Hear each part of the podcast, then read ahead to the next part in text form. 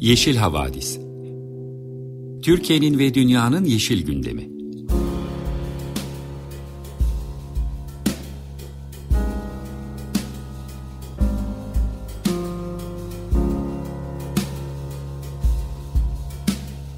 Hazırlayan ve sunanlar Selin Uğurtaş ve Savaş Çömlek.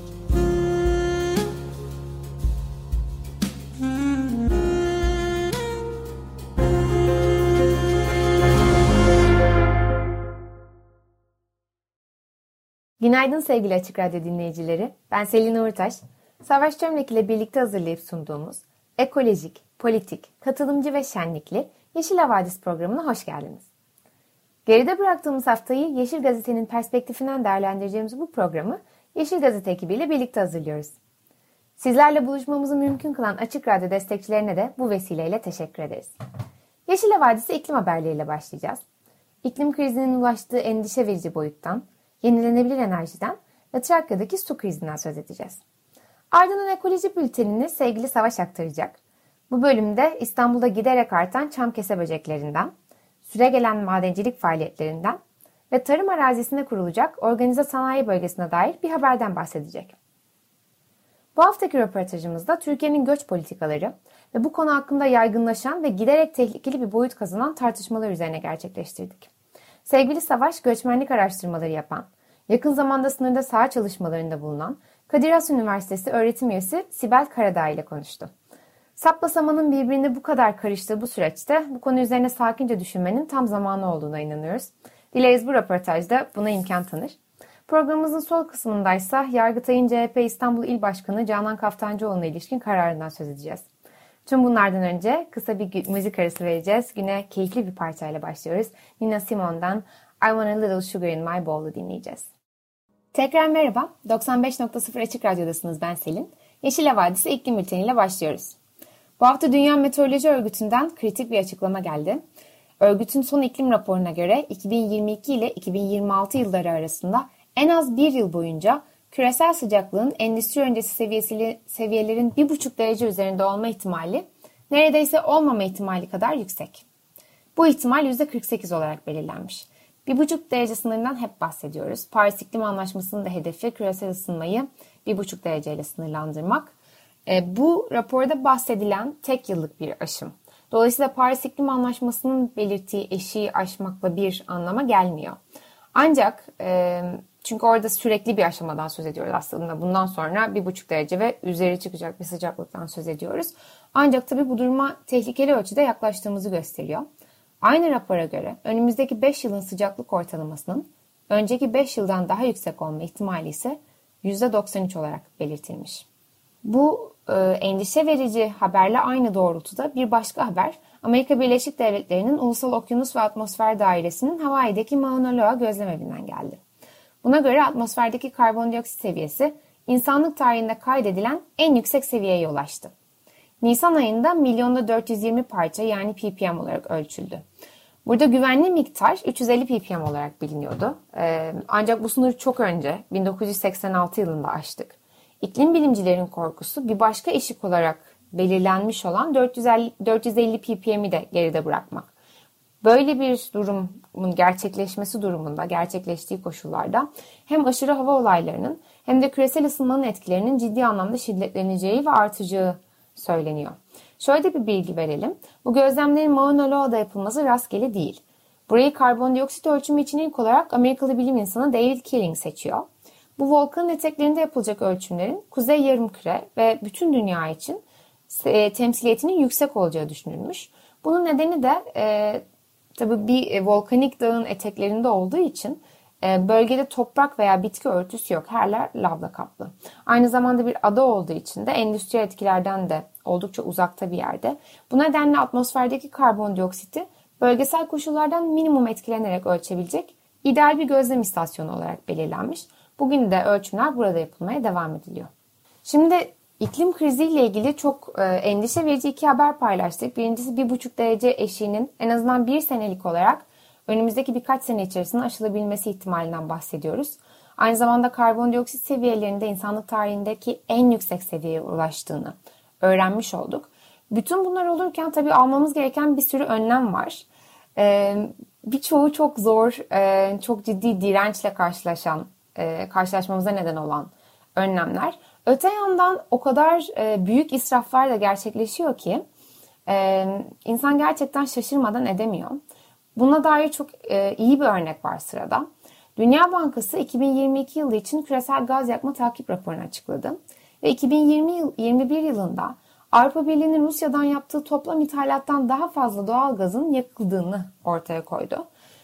Burada şunu belirtmekte fayda var. Burada doğalgaz kullanımından söz etmiyoruz. Gaz yakma veya gaz parlaması denen bu süreç petrolün çıkarma sürecinde yaşanan bir durum. Petrol üretiminde ortaya çıkan gaz bu şekilde atmosfere salınıyor. Gaz yakmanın petrol üretimi sürecinde ortaya çıkan basıncı düşürmeye ve büyük basınç değişimlerini yönetmeye yaradığı biliniyor. Dolayısıyla bir işin bu güvenlik tarafı var, bu kadar yaygın olmasının bir nedeni olarak. Diğer yandansa bu israfın önüne geçmek için yapılması gereken uygulamalarda bir yatırım maliyeti var ve bu yönde bir irade yok. Bu konuda denetlemeler, sınırlandırmalar da olmadığı için bu israf göz göre göre devam ediyor. Ve Dünya Bankası'nın belirttiğine göre 160 yıldır böyle gelmiş, böyle giden bir durum söz konusu. Bu israfın boyutlarını şimdi şöyle tarif edeceğim Dünya Bankası'nın deyimiyle. Her yıl bu şekilde israf edilen doğalgaz, Sahraaltı Afrika'nın tamamının enerji ihtiyacını karşılayabilecek ölçekte. Bu hafta yayınlanan rapora göre 2021 yılında 144 milyar metreküp gaz bu şekilde yakıldı ve yaklaşık 400 milyon ton karbondioksite değer emisyonla sonuçlandı. Bu miktarın Avrupa Birliği'nin net yerel elektrik üretiminin yaklaşık 2/3'üne denk olduğu söyleniyor. Yani bu kadar ciddi bir fosil yakıt tüketimi hiçbir işe de yaramadan adeta yalnızca küresel ısınmaya destek vermek, daha fazla kirlilik yaratmak için israf ediliyor. Raporda Dünya Bankası'nın 1996'da başlattığı gaz yakımı karşıtı hareketin son 10 yıldır hiçbir gelişme kaydedemediği de belirtilmiş. Kurum ise bu tarihten bu yana uydu teknolojisiyle gaz yakma faaliyetlerini takip etmeye devam ediyor. Geçtiğimiz 9 yılda en çok gaz yakan ülkeler Rusya, Irak, İran, Amerika Birleşik Devletleri, Cezayir, Venezuela ve Nijerya olarak belirtilmiş. Bu 7 ülke her yıl dünya petrolünün %40'ını üretirken küresel gaz yakımının kabaca %65'ine sebep oluyorlar. Şimdi üst üste size felaket haberleri sıralamış oldum. Ama sırada güzel bir haber var. 120 güneş panelinden oluşacak Avrupa'nın en büyük yüzen güneş parkı Temmuz ayında Portekiz'in Alqueva yapay gölü üzerinde açılacak. Bu yapay gölün ismini çok büyük ihtimalle doğru telaffuz edemedim. Affınıza sığınıyorum. Bu yüzden ada Ukrayna'nın işgalini takiben iyice artan fosil yakıtlara bağımlılığı azaltma planında bir parçası. Portekiz'in bu planı oldukça sorumlu bir yaklaşımın örneği bence. Biliyorsunuz sizinle Yeşil Havadis'te sık sık paylaştık Ukrayna'nın işgalini takiben gerçekleşen sürece. Ülkeler Rusya'dan doğal gaz alımını azaltma hedefiyle işte nükleer gibi, kendi fosil yakıtlarını çıkarmak gibi iklim krizi yokmuşçasına çeşitli politikalar gütmeye yöneldi bazı ülkeler. Bütün bunların arasında Portekiz'in yaklaşımı bence gerçekten örnek alınası. Portekiz'in 2021 yılından bu yana kömür yakmadığını da bu vesileyle hatırlatalım. Şöyle bir durum var. Portekiz yenilenebilir kaynaklar açısından oldukça şanslı bir ülke. Birincisi fazla güneş alan bir yer. İkincisi de Atlantik üzerinden gelen rüzgarlara açık. Dolayısıyla Portekiz bu kaynaklarından istifade etmek istiyor. Bunu söylerken de bir yandan düşünüyorum, acaba Türkiye'den birileri duyar mı? Çünkü acaba bilin bakalım başka hangi ülke bu kaynaklar açısından oldukça şanslı. Proje sorumlusu Miguel Patena Reuters'a konuşmuş. Diyor ki Yüzer Park'ta üretilen elektrik gazla çalışan bir tesiste üretilenin 1/3'üne mal olacak. Bu Güneş Parkı da Amerika Birleşik Devletleri ve Çin'deki örnekler gibi bir hidroelektrik barajına kurulmuş durumda. Herhangi bir gayrimenkul yatırımı gerektirmediği ve elektrik şebekesine hidroelektrik için kullanılan mekanizmalar üzerinden, yani mevcut bağlantılarla bağlanabildiği için özellikle maliyet açısından oldukça verimli görülen bir yatırım. Son olarak sırada bir özel haberimiz var. Yeşil Gazete'de Serap Cömertoğlu İşcan imzasıyla yayınlanan bir dosya haber. Aslında çok kapsamlı bir haber. Ben sadece bir kısmından bahsedeceğim ama Yeşil Gazete'den haberin tamamına ulaşabilirsiniz ve çok istifade edeceğinizi tahmin ediyorum. Trakya'nın yeraltı su kaynakları alarm veriyor. Trakya'da yeraltı sularının seviyesini 150 metre kadar düştüğü söylenmiş ve uzmanlar acil önlem alınması gerektiğini söylüyorlar. Trakya tabii bildiğiniz üzere hem tarım hem de sanayi için önemli bir bölge. Bunlar aslında birbirleriyle çelişen şeyler maalesef ama çok mantıklı olmayan politikalar nihayetinde böyle bir duruma varmış haldeyiz. Ağır sanayi faaliyetleri, nüfus yoğunluğu, denetimsiz su tüketimi bölgenin su varlıklarını tehdit ediyor. Bu haberde görüş alınmak için röportaj yapılan isimlerden biri Tekirdağ Namık Kemal Üniversitesi Ziraat Fakültesinden Profesör Doktor Halim Orta. Halim Orta, Ergene Havzası'nda var olan yeraltı suyunun yaklaşık 3 katının sanayi tesisleri tarafından çekildiğini söylüyor. Orta şöyle demiş: 10 lira maaşınız var ama her ay 30 lira harcıyorsunuz. Bu nedenle de 20-25 yıl önce 80 metreden çekilen yeraltı sularımızı şu anda 400-450 metrelerden çekiyoruz. Derhal yeraltı su kullanımından vazgeçmemiz ve yerüstü su kaynaklarına yönelmemiz lazım. Orta özellikle aşırı su kullanan sanayi sektörünün artık bölgeye alınmaması gerektiğini söylüyor. Halim Orta'nın dikkat çektiği bir diğer mesele madencilik faaliyetleri. Buna göre Istrancalar'dan özellikle Saray-Vize hattındaki çok sayıda taş ocağı ve kireç taşı ocağı var ve bunlar da Ergene-Meriç Havzası'nın yeraltı su potansiyelini tehdit ediyor, su akış yollarını bozuyor. Orta şöyle de önemli bir uyarı yapmış, bunu aynen alıntılamak istiyorum. Şöyle diyor: Trakya birkaç yıl içinde tamamen susuz kalabilir. Doğaya rağmen hiçbir şey olmaz ve doğa mücadeleyi kazanacak. Sanayileşmeyi ve çevre kirliliğini durduramazsak doğa durduracak. Sellerle, kuraklıkla bir şekilde durduracak. Su kalmayacak. Göçler olacak. İnsanlar suyu bulacağı yerlere doğru göç edecek. Biz kendimize gelip bu mücadelede etkin rol oynamazsak sonuçlar çok dramatik olacak. Mal ve can kayıplarıyla büyük travmalar yaşanacak.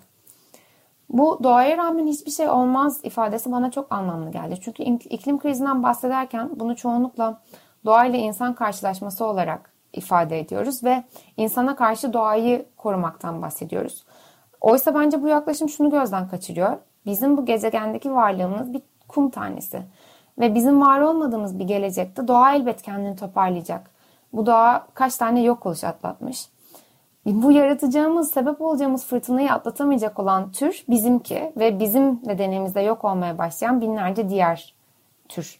Dolayısıyla bunu doğru aktarmanın önemli olduğunu inanıyorum. Yani verdiğimiz mücadele şu an belki doğa için olarak görünüyor ama aslında uzun vadede türümüzün varlığına devam ettirebilmesi için mücadele veriyoruz aslında.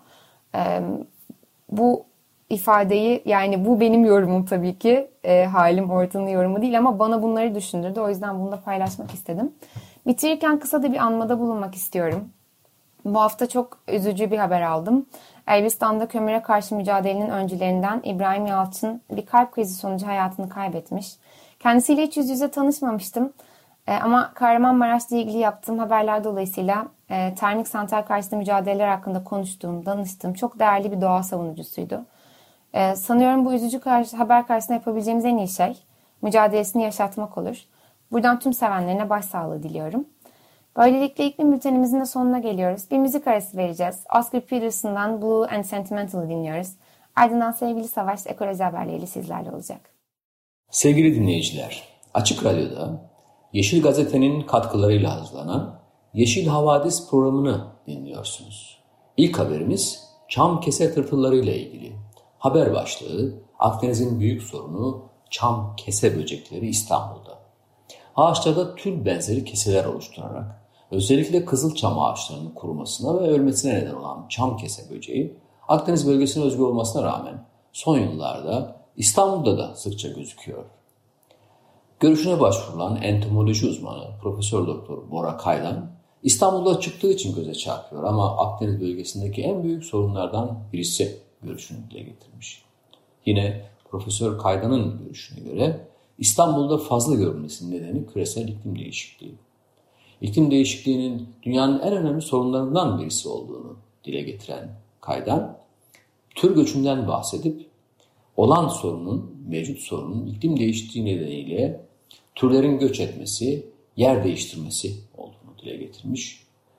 Kuzeydeki sıcaklık artışları nedeniyle güneyden kuzeye, ovadan yükseklere doğru bazı türlerin hareket ettiğini, son yıllarda ülkemize birçok yeni tür böceğin taşındığını, Karadeniz'de muhtemelen pek görülmüyor. Karadeniz'in korunmuş doğal bitki örtüsünün ve yağmurların bu türün yaşamasına izin vermemesi olduğunu dile getirmiş.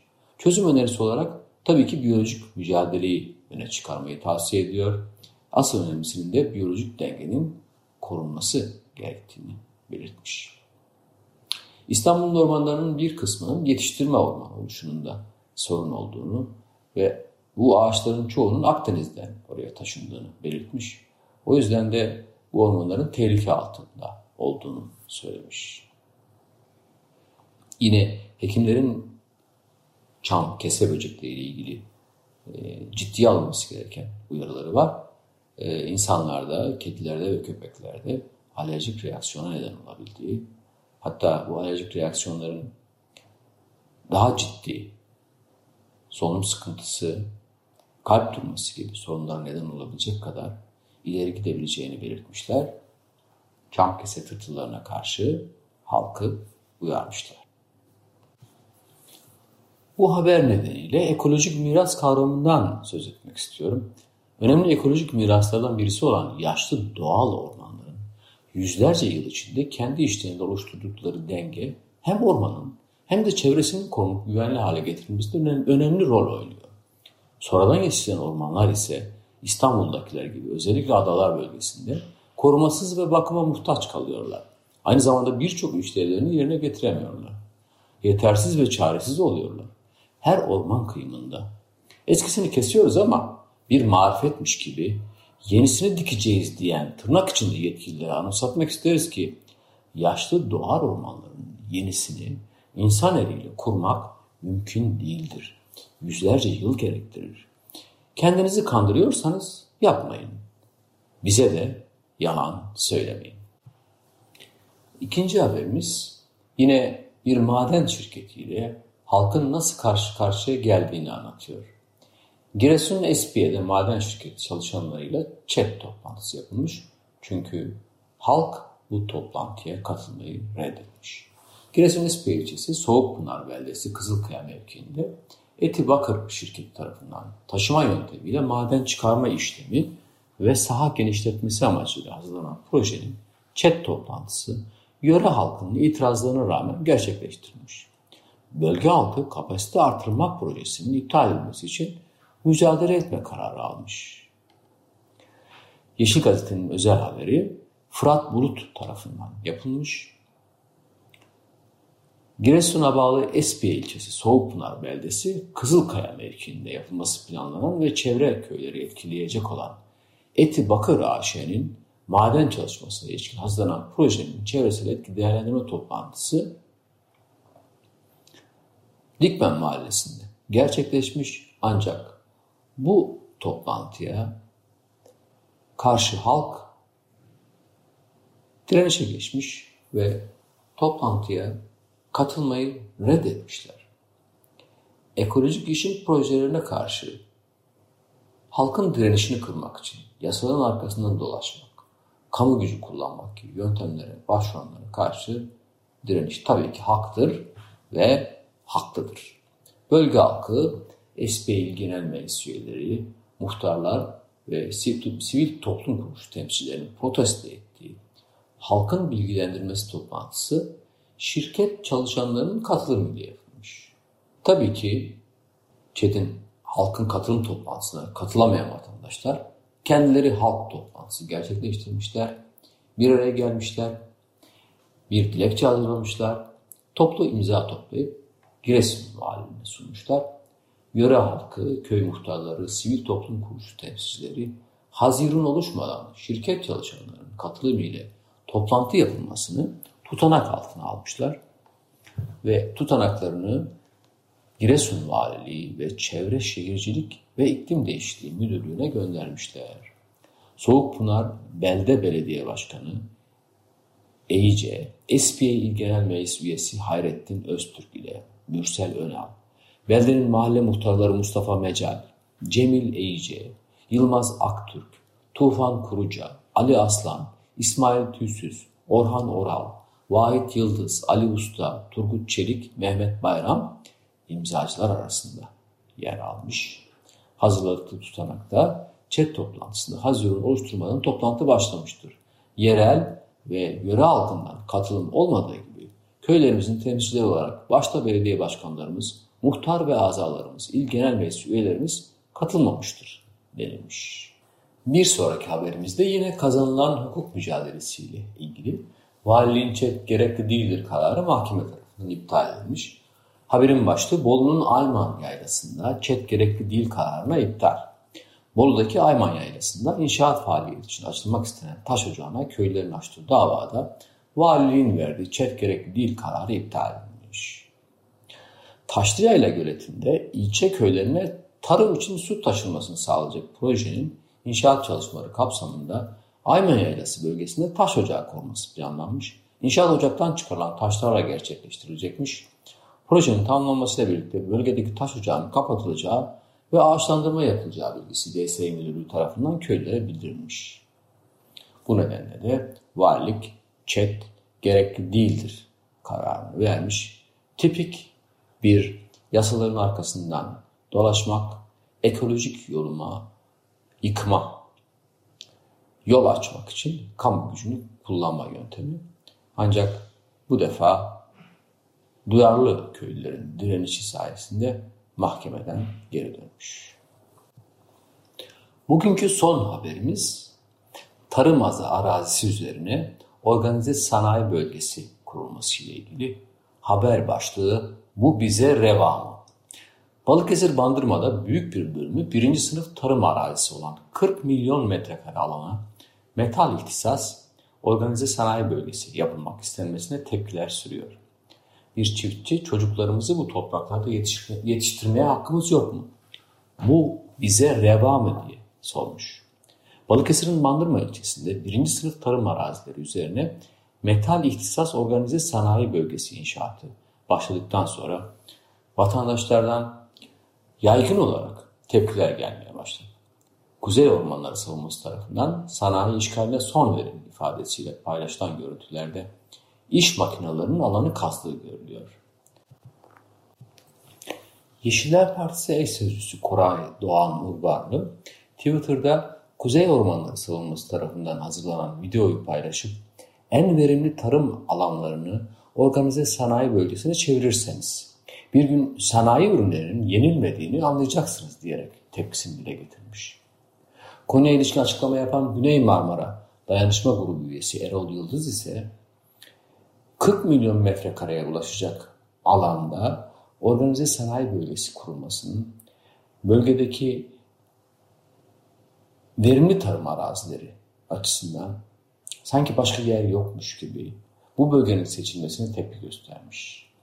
Buğday, arpa, ayçiçek ekilen 100 yıldır bölge köylüsü tarafından tarım yapılan bu verimli toprakların iş makineleri sokularak ekili alanlar da dahil yok edildiğini belirten Yıldız, gıdaya, buğdaya, ekmeğe ulaşım bu denli zorlaştığı bir dönemde yüzyıllardır bölgenin gıda ihtiyacını karşılayan bu toprakların başka yer yokmuş gibi sanayiye kurban edilmesi ulusal ölçekte sorunları yol açacak. Bilinmelidir ki söz konusu bölgeye koşu uçuşu 5 kilometre dahi olmayan Gönen Taştepe diye tabir edilen Bandırma Organize Sanayi Bölgesi var. Genişleme sahası ve tarım dışı zemini nedeniyle kesinlikle daha uygun bir yer ifadesini kullanmış. Açık Radyo Yeşil Havadis programının ekoloji gündemli bülteninin sonuna gelmiş bulunuyoruz. Sırada müzik var. Brian Gray, Bittersweet.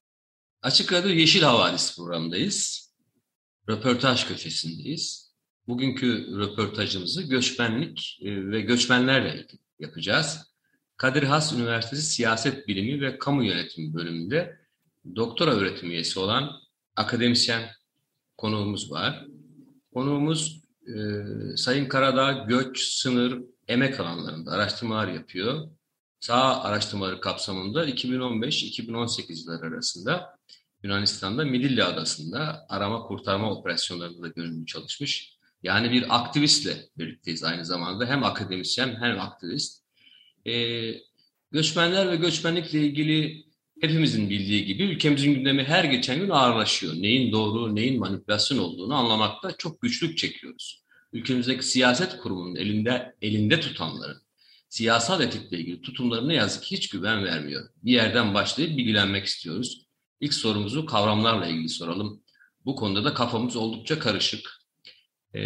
Sayın Karadağ, mülteci, göçmen, sığınmacı gibi kategorileri tanımlayabilir misiniz? Ülkemizde bu tanımların neye karşılık geldiğini de açıklar mısınız?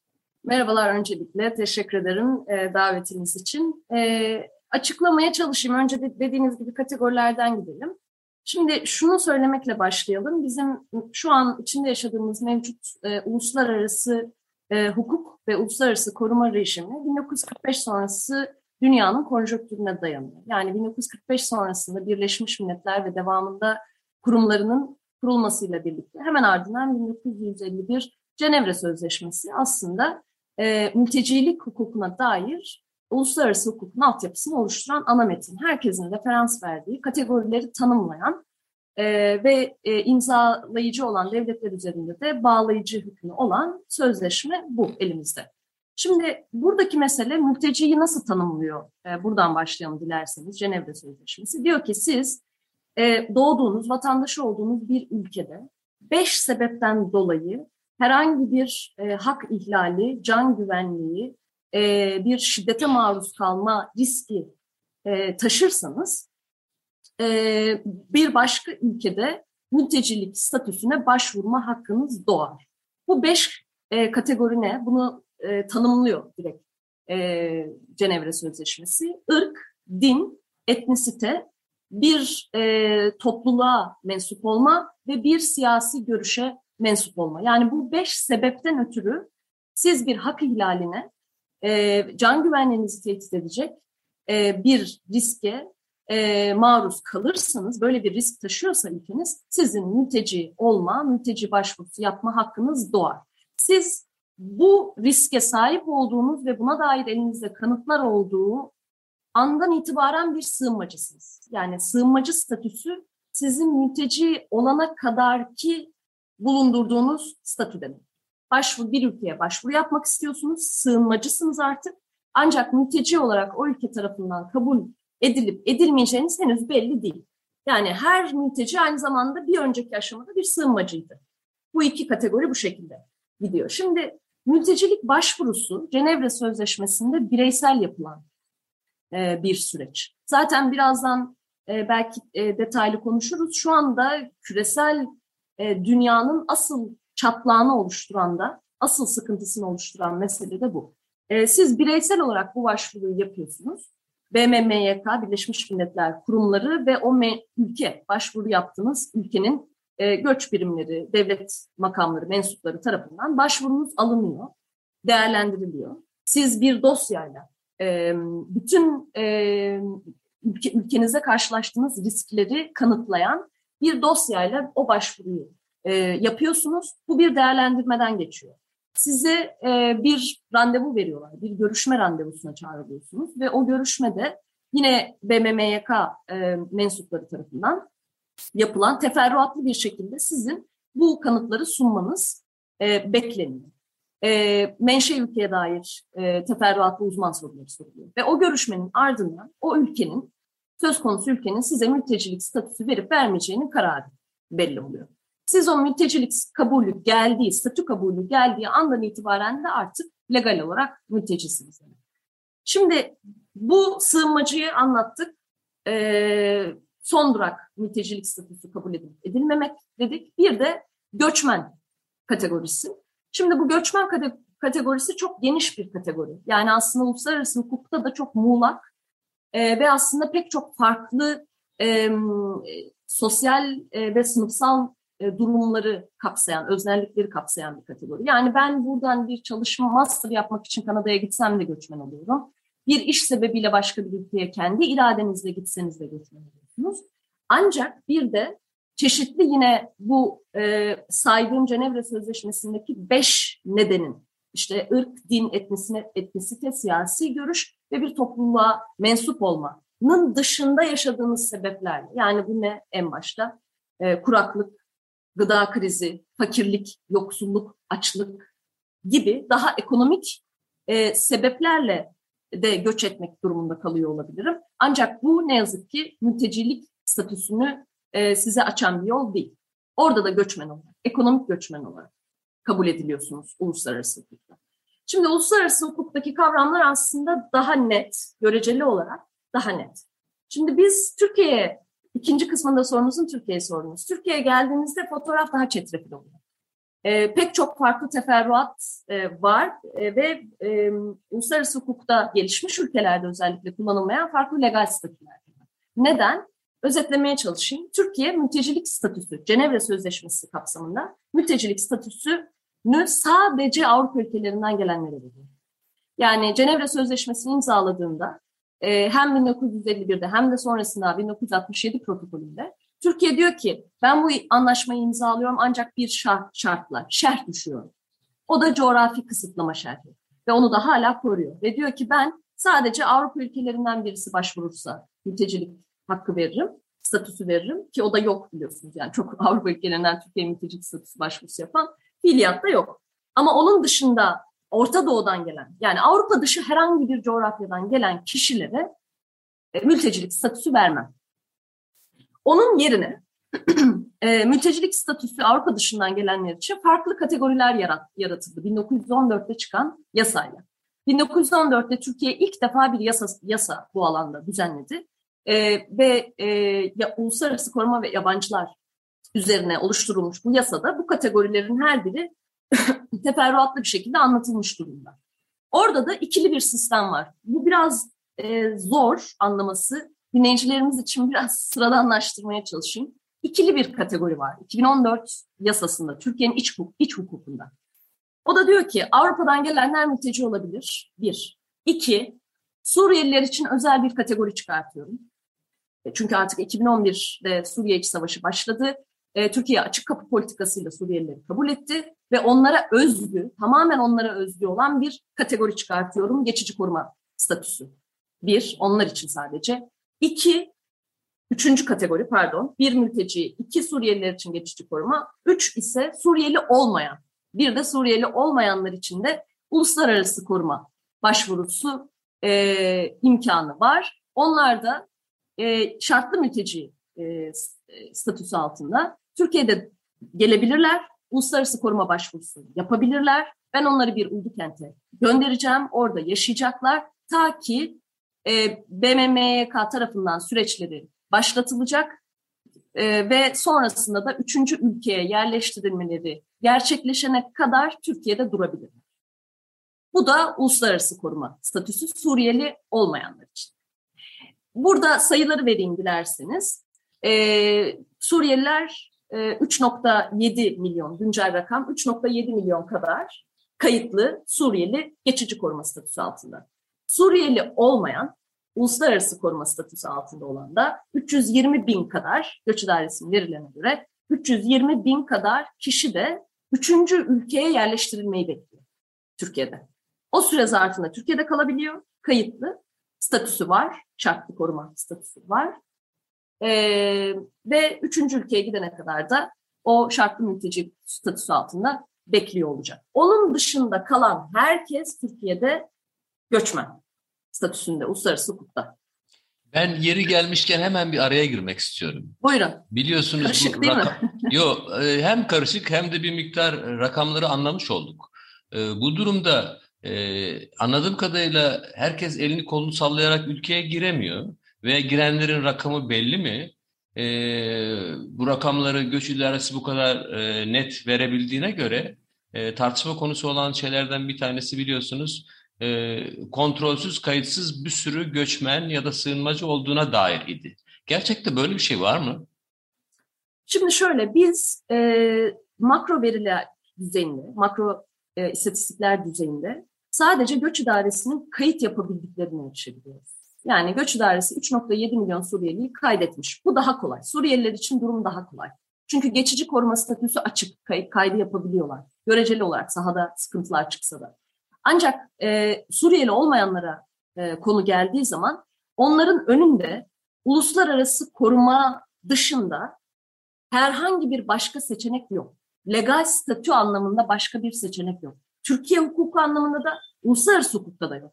Yani onları uluslararası hukuk da ekonomik göçmen olarak tanımladığı için mültecilik yolunu açmadığı için Türkiye'de de dolayısıyla onlar için ayrı bir statü söz konusu olamıyor.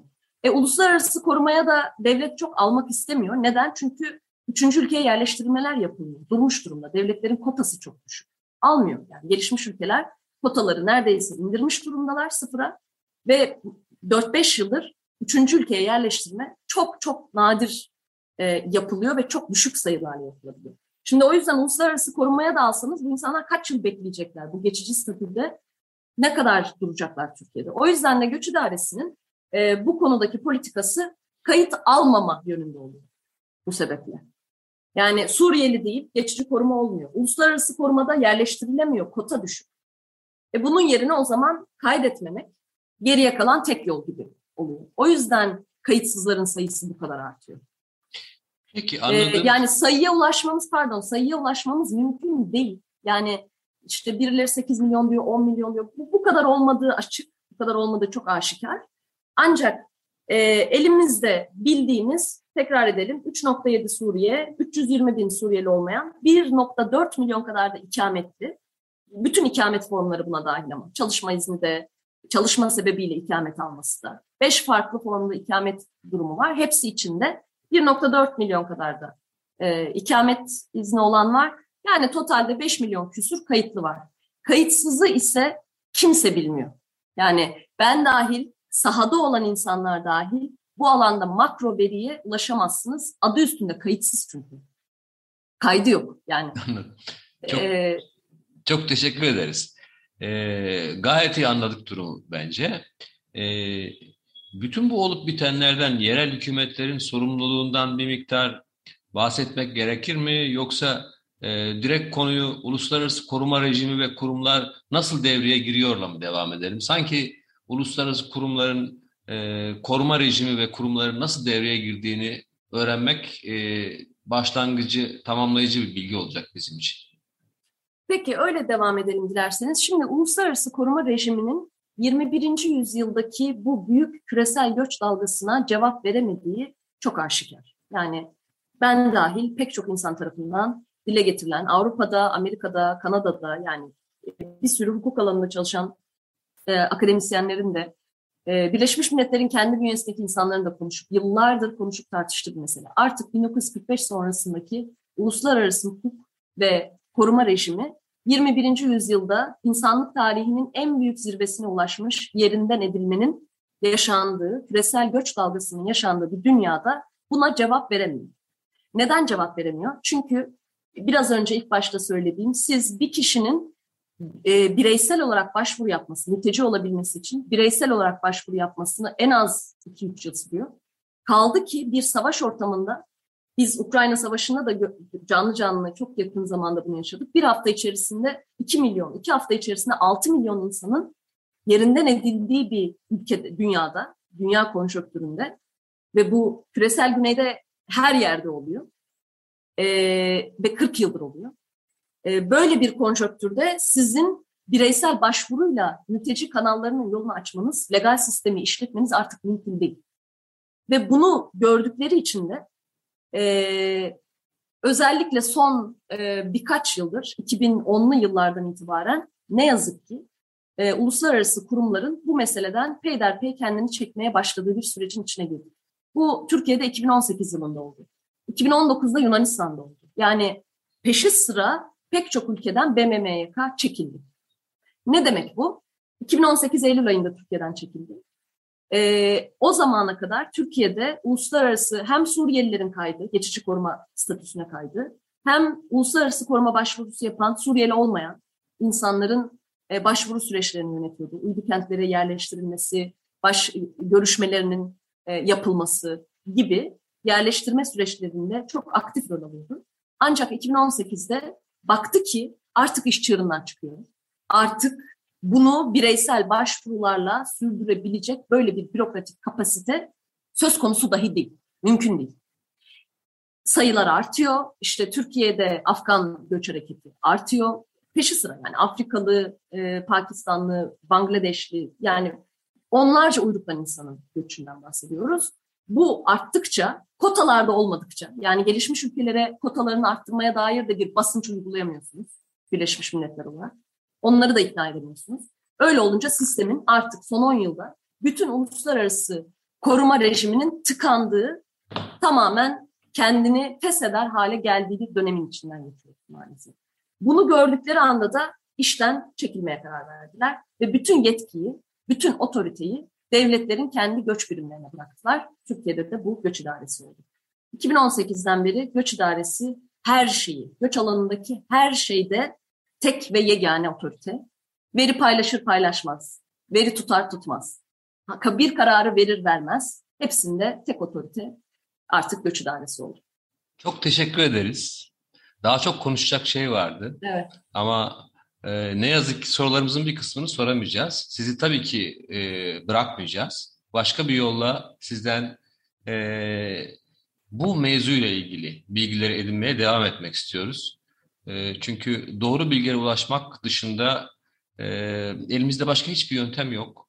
Sizden bu bilgileri edinebiliyor olmak için çok büyük şans. Gerçekten çok teşekkür ederiz programımıza katıldığınız için.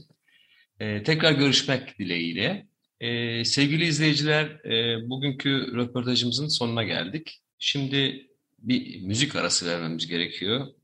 Yine bir blues parçası dinleyeceğiz. Buddy Guy, I Suffer With The Blues. Tekrar merhaba. 95.0 Açık Radyo'da Yeşil Havadis dinliyorsunuz. Ben Selin. Aslında bu hafta iklim, ekoloji, göç politikaları odaklı bir program yapmayı amaçlıyorduk. Fakat endişe verici bir haber aldığımız için bunu da araya sıkıştırmak istedik. Programımızın son bölümü kısa olacak. Yalnızca bir haberden bahsedeceğim. CHP İstanbul İl Başkanı Canan Kaftancıoğlu hakkında Twitter paylaşımları nedeniyle Yargıtay'da görülen temyiz davası sonuçlandı. Kaftancıoğlu'na 5 ayrı suçtan verilen 9 yıl 8 ay 20 günlük hapis cezasının 4 yıl 11 ay 20 günlük olan bölümü onandı. Kaftancıoğlu hakkında 2012-2017 yıllarındaki Twitter paylaşımları nedeniyle dava açılmıştı. İstanbul 37. Ağır Ceza Mahkemesi 2019'daki yargılama sonucunda Kaftancıoğlu'nu silahlı terör örgütü propagandası yapmak, Cumhurbaşkanı'na ve kamu görevlilerine alenen hakaret, halkı kin ve düşmanlığa tahrik gibi 5 ayrı suçtan toplam 9 yıl 8 ay hapis cezasına çarptırmıştı. Karar İstinaf Mahkemesi'ne de onaylanınca dosya Yargıtay'a taşınmıştı. Yargıtay, Kaftancıoğlu'nun parti yöneticisi olmasına getirilen kısıtlamayı da onadı. Bu Kaftancıoğlu'nun il başkanlığı görevini sürdürüp sürdüremeyeceği veya ileride milletvekili olup olamayacağını da tartışmaya açtı. Şu anda CHP'de öne çıkan eğilim bu görevin fiilen sürdürülmesi yönünde. Kaftancıoğlu, Yargıtay'ın kararı ardından ilk açıklamasını kişisel Twitter hesabından paylaştığı video ile yaptı. Kaftancıoğlu videoda, "Biz iktidardaki kötülüğü gönderinceye kadar bu ülkede sadece Canan Kaftancıoğlu için değil, 84 milyon için hukuku yeniden sağlayıncaya kadar çalışmaya devam edeceğiz. Asla ve asla umudunuzu kaybetmeyin. İktidardaki kötülüğü bizler umudu örgütleyerek göndereceğiz. İşte o zaman bu ülkede gerçek adalet, gerçek hukuk tesis edilmiş olacak" ifadelerini kullandı. Karara karşı Kemal Kılıçdaroğlu da Twitter'dan CHP'li vekillere çağrı yaparak İstanbul İl Başkanlığı binasına doğru yola çıkmalarını istedi. Bunun ardından toplanan kalabalığa ise Kaftancıoğlu ve İstanbul Büyükşehir Belediye Başkanı Ekrem İmamoğlu ile birlikte seslendi. Erdoğan'a seslenen Kılıçdaroğlu, "Cezalandırmaya çalıştığının Canan'ın arkasında koca bir halk var. Canan nezdinde vücut bulan halkın iradesi senden büyüktür" dedi. Konuşma sırasında hak, hukuk, adalet ve faşizme karşı omuz omuza sloganları atıldı. Bu endişe verici gelişmenin ardından programımızın sonuna da adım adım yaklaşıyoruz. Son bir müzik arası vereceğiz. Michael Kivanuka'dan Solid Ground'u dinliyoruz. Bu güzel parçanın ardından 95.0 Açık Radyo'da Yeşil Gazete'nin katkılarıyla hazırladığımız Yeşil Havadis programının sonuna geliyoruz. Bizi dinlediğiniz için çok teşekkür ederiz. Haftaya yine aynı saatte görüşmek üzere. Hoşçakalın.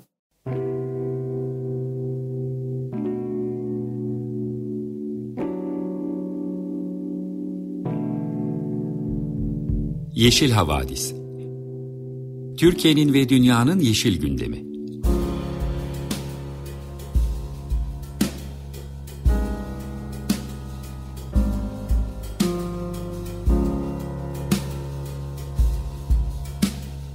Hazırlayan ve sunanlar Selin Uğurtaş ve Savaş Çömlek.